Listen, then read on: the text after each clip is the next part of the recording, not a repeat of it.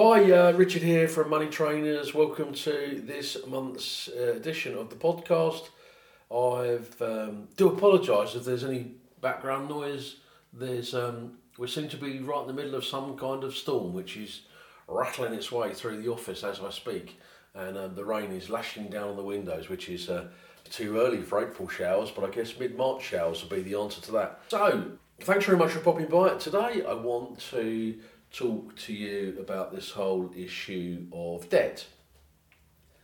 Now, I bump into a good number of clients and customers and uh, people that I mentor and uh, workshops that I'm running, and a lot of people tell me that they are either having a real issue with debt and that it's unmanageable, or they have debts and that just just aren't making sense. And there's a there are really two types of two types of debt. The first issue in relation to debt is good debt. It's the debt that's actually you know you're you're leveraging and it's working for you. Um, I guess your mortgage would be the would be the best issue of that. And there's also the the um, really poor kind of debt, which is going to be the sort of credit card type debt and the personal borrowings. And so I'm not going to get too in depth today about what what sort of be, what sort of best sort of debt is to have and how to manage that. But I am going to be talking about what's going on and some of the um, uh, more surreal issues and options in relation to debt and uh, credit. Now, I think it's most certainly the case that as a as a nation, us British are kind of overloaded with debt in one way or the other. But it starts to become an issue with people's lives very early on. My, my daughter was offered credit on her 18th birthday. It, it, along in with her birthday cards was a was an offer from um, a large credit card company offering her, you know, a credit a credit facility. And wherever you look, this is continuing to be you know widely available. It's not something that was uh, for the few, if you like. It's for the many, to coin to coin that phrase. But the whole idea about it is is that if it's not used correct, correctly, then the whole thing of debt just effectively steals your future. One of the reasons that credit is such a powerful medium for those that are offering it is this: it it guarantees them a share in your future income. So if you've got debts of any description, then you are committing money you've not earned yet in order to re- repay those debts. So it's incredibly negative for those of you that have got it, but it's incredibly positive for the lenders, particularly if you're looking at credit card debt. They're very often locking into an investment return of 15 or 16% per year or more, whereas if you're a borrower on the other end of it, then you're obviously having to fund that. But more importantly, the money that you should be using in order to provide the things that you need and want end up being paid in interest charges. But I think it's actually worse than that. The entire system of credit and borrowing in Britain, and I guess the, the world, is designed so that you never effectively repay your debt and you end up being caught on a treadmill, a treadmill of having to give up future income in order to service the financial you liabilities you have. And from a lender's point of view, it becomes a brilliant stream of income from them. From your point of view, it's a really, really big stone, a millstone that, that just hangs around your neck. But we now have this acceptance of debt. We have student loans. Every 24 or 25 year old will end up with some kind of long term debt if they've done a degree. And even if there's no student finance to be considered, there's car finance, lease plans, bank overdrafts, credit card lending, and the numbers involved are really fantastic. The level of borrowing that's currently going on is absolutely colossal. But I'm going to cover that in a, in a, in a couple of seconds. The problem is, from your point of view, is this. If you have any form of debt and are currently still working, your debt is going to be serviced out of your future income. That is money you've not earned yet.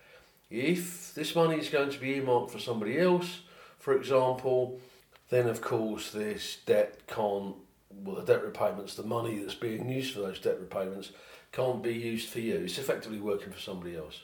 Importantly, most of the things we tend to buy on credit are the things that go down in value or are consumable, which makes things even worse. You end up with no long term value, and the benefit goes to the the person that's made the product or service and the credit card company. You end up with something that you're having to pay for, having to fund that is no longer working for you or indeed usable. But I think there's a bigger issue now, and I think it's this issue about how we how we tend to spend, and we tend not to spend mindfully. We tend not to spend in a mindful way. We spend money buying stuff, and if we're buying stuff on credit, we really are starting to affect our short and medium term future. But of course, this is exploited by the banks and the credit card companies. And but if you sit down just for a minute and think about your credit card borrowing and think about what it was, what it's doing for your future income, you probably wouldn't borrow. You'd probably make a plan B. And this is the plan B I urge you to, to consider and encourage you to consider it sooner rather than later. Now, a lot of the stuff I do is not necessarily telling you how to live your life. I'll be honest with you, it's entirely up to you.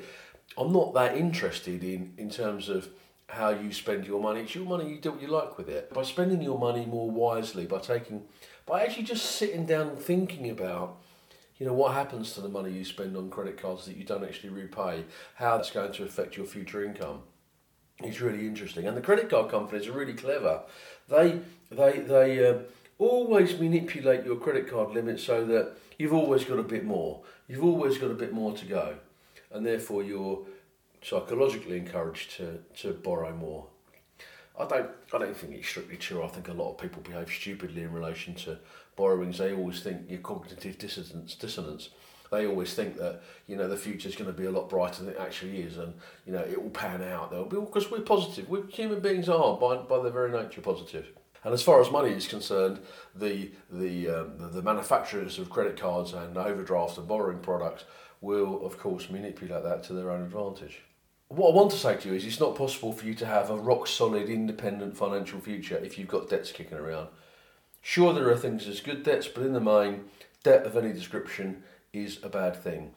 And so it's absolutely vital that you actually sit down and review your existing financial circumstances as a matter of urgency and then consider very carefully the level of debt you have and what it's going to look like in the future just to try and sort of cast that forward to consider where you are now and what does that look like but this whole thing about debt and i think this great line from uh, david copperfield charles dickens david copperfield, copperfield said that annual income 20 pounds Annual expenditure £19, 19 shillings and sixpence.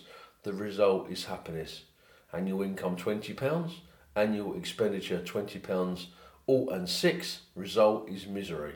The fact is, provided you've got sufficient income coming in to cover your expenditure, you're in a great situation. If that reverses and income isn't sufficient, then the result is absolute misery. But let me just talk about this national this debt thing and the national debt the amount, I'm going to whisper this because I don't want everybody to hear. The UK national debt currently, that's at today in March 2019. Sorry, this was December 2018, these figures. The amount owned by the government is 2.156 trillion pounds. Now, the government really doesn't owe any money because we owe it as taxpayers. It isn't their money, it's our money. But more importantly, if you go over to www.nationaldebtclock.co.uk, you can actually start to see how that debt starts to rack up. But I want to give you because we talk about talk about this a lot, and I do, I, am always always always standing in front of group, groups of people, and we're talking about billions of pounds, government borrowing billions of pounds and trillions of pounds, and we, we just these are just figures. No one really understands it, but in order to give you some some fact on that, some sort of your feeling for that, let me talk about how many seconds is a trillion seconds. Now, a trillion seconds is 31,688 years. And it would take you back to 29,000 years before Jesus was born um, in, order to, in order to get that number of seconds. And these numbers are mind boggling. So, a trillion, a trillion seconds is 31,688 years. And the government is currently borrowing 2.156 trillion pounds.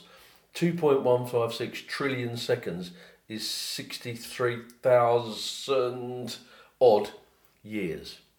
And there's something about that that just seems absolute madness. But, you know, supported by the government and the banks, we are all encouraged to live now and buy and buy now and have it all on borrowed money. And as I just explained, this effectively mortgages your future very nicely. So, what I want to say to you is that this whole issue of borrowing, if you need to borrow, just understand how bad it can be and why you need to put a formal repayment plan in place. But the problem we get, we uh, we get this message from all of those trying to sell us stuff is, oh, imagine how good you'll feel when you've X, when you got X or Y. You know, put it put it on a store card, put it on a credit card. It's easy to do. You can have it now, and that's the problem because the bottom line is it's just stuff. It really is the poor man or poor woman's approach to life. Now, just by adjusting your mindset, just by thinking a little bit differently about this stuff, means that you will start to keep more of the money for yourself. You will spend less and therefore likely to use less credit. You mortgage your future so that in order you can get a car or a holiday and book it this week rather than waiting to book it next month or next year. Waiting for the right time, perhaps when you've saved enough money. And this whole rich thinking thing, which I talk about quite a lot, wealthy people, those that are able to earn and keep hold of money, have really very different spending patterns and certainly don't borrow to buy stuff. And so working on your decisions is one way to ensure you become you know, financially independent at some time in the future. So, a couple of tips and tricks on this. If you've got debt, repay, overpay, do a budget planner. Work out exactly what your spending is, what your spending patterns are, and look to see where you can reduce expensive debt, particularly with credit cards, etc. Finding out which is the most expensive one first, then starting to repay that more than the minimum payment, so that eventually that disappears, and then you can work on the uh, lower interest debts. I done a, a, some some work a while ago on the true cost to, to put my teeth back in, please. I done some work a while ago in relation to the true cost of credit um, uh, just talking about Alison Average. Alison's an average working girl of um, you know of, uh, in, her mid twenties, and talking about how credit card debt affects her individually. And so, if she uh, um, puts cost of a holiday on her credit card and just makes the minimum repayment, it's going to be about um, 10 years before she even starts to make a dent in it. And if she only makes the minimum payment, it's going to be around 31 years before she's actually repaid it. And if you look at average credit card debt across the country, you know, around about four and a half thousand pounds. That's probably slightly increased since I've done these figures. But if you had a, you know, four and a half thousand borrowing on credit cards, by the time you've paid it all off, the actual amount you're going to repay is six thousand three hundred and fifty in interest, which the total cost of that four and a half grand is over ten grand. This is something you really have to start to, to get a hold on. If you've got any debts at all, including a mortgage, you should be looking to reduce those as quickly as possible. More importantly, if you are to secure your future income for yourself to be able to use that money, not having debt is one way forward. Now, I have worked with lots of people that say, oh, it's difficult, it's not possible, yada, yada, yada. You need to make a plan because this is the starting point of any sort of you know long-term financial securities. You need to try and manage your debt. Anyway, look, that's enough for me uh, for today. I just wanted to run run that by you. I've got some more stuff coming. I've also got a whole series of workshops, so if you're going to be attending any of those, then perfect. Look forward to seeing you there. Please go over to moneytrainers.co.uk and subscribe. Uh, I get a bi-weekly ish email out just with ups to dates and little snippets, mainly talking about Brexit. No, I'm joking. I don't talk about Brexit at all. But um, we'll also let you know where, what events we're running and where we're holding those.